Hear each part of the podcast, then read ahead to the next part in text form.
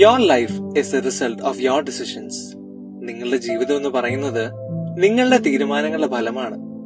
ഓരോ ദിവസവും ഉറക്കത്തിലേക്ക് തിരിച്ചു പോകാൻ പറയുന്ന മനസ്സിനോടും എഴുന്നേറ്റ് ഉഷാറാമൻ പറയുന്ന ബുദ്ധിയോടും മത്സരിച്ചാണ് തുടങ്ങുന്നത് തന്നെ. ഒടുവിൽ നമ്മൾ എങ്ങനെയും എണ്ണീറ്റ് കണ്ണു പതിയെ തുറക്കും.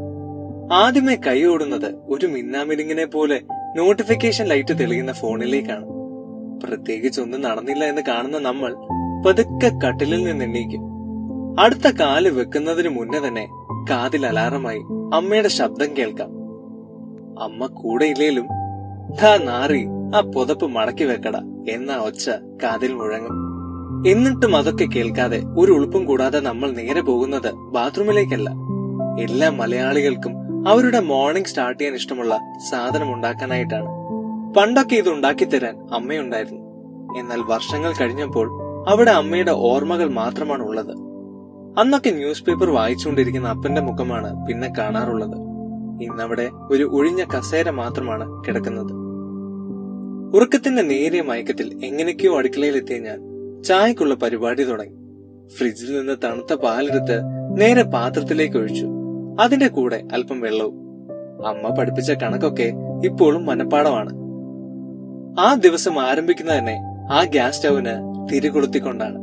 വളരെ വിഷമത്തിൽ തുടങ്ങുന്ന ആ നാളം ഗ്യാസിന്റെ അളവ് കൂട്ടിക്കൊടുത്തപ്പോൾ ഉഗ്ര രൂപിണിയായി മാറി. പാൽ തിളയ്ക്കുന്നത് കാണാൻ ശരിക്കും രസമാണ്. വളരെ പതുക്കെ അതിൽ കുമിളകൾ പൊങ്ങി വന്നു തുടങ്ങും. പിന്നെ അങ്ങോട്ട് കോൺസെൻട്രേഷൻ വേണ്ട ഒരു സമയമാണ്.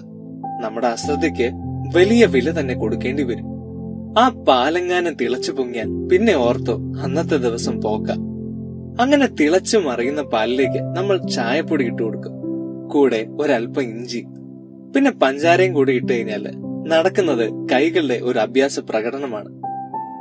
ഒരു മൂന്ന് തവണ നമ്മുടെ ചായ തിളച്ചു മറിഞ്ഞു കഴിഞ്ഞാൽ നമ്മൾ അവനെ പെതുക്കെ ഒരു അരിപ്പയിലൂടെ അരിച്ച് ഒരു ഗ്ലാസ്സിലേക്ക് മാറ്റും. ആവി പറക്കുന്ന ആ ചായ കാണുമ്പോൾ തന്നെ മനസ്സിനൊരു സുഖമാണ്. ആ ഗ്ലാസ്സിലേക്ക് രാവിലത്തെ സൂര്യന്റെ കിരണങ്ങൾ കൂടി അടിച്ചാൽ രാവിലെ ഇതിലും നല്ല കാഴ്ച സ്വപ്നങ്ങളിൽ മാത്രം. പുറത്ത് കിടക്കുന്ന പത്രവും എടുത്ത് ഞാൻ നേരെ പോയത് ബാൽക്കണിയിലേക്കാണ്. മഴ മൂടി നിൽക്കുന്ന സുപ്രഭാതങ്ങൾ എന്തെന്നില്ലാത്തൊരു സുഖമാണ് തരുന്നത്.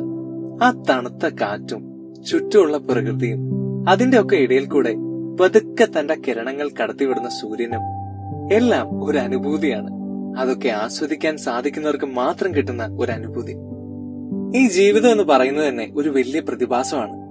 പക്ഷെ ഒന്ന് ശരിക്കും ആലോചിച്ചാൽ ഈ ചായ പോലെ നിസ്സാരമാണത്. ശ്രദ്ധിച്ചിട്ടുണ്ടാകും. ചില ദിവസങ്ങളിൽ ചായയിൽ കടുപ്പം കൂടിപ്പോകും. മറ്റു ദിവസങ്ങളിൽ മധുരം കൂടിപ്പോകും. അല്ലെങ്കിൽ പിന്നെ വെള്ളമായിരിക്കും കൂടുന്നത്. എന്നാൽ ചില ദിവസങ്ങളിൽ ഇവയിൽ ഏതേലുമൊക്കെ കുറഞ്ഞും പോകാറുണ്ട്. അങ്ങനെ നല്ലൊരു ചായ എന്നൊരു അനുഭവം നമുക്ക് ആസ്വദിക്കാൻ പറ്റാതെ പോകും.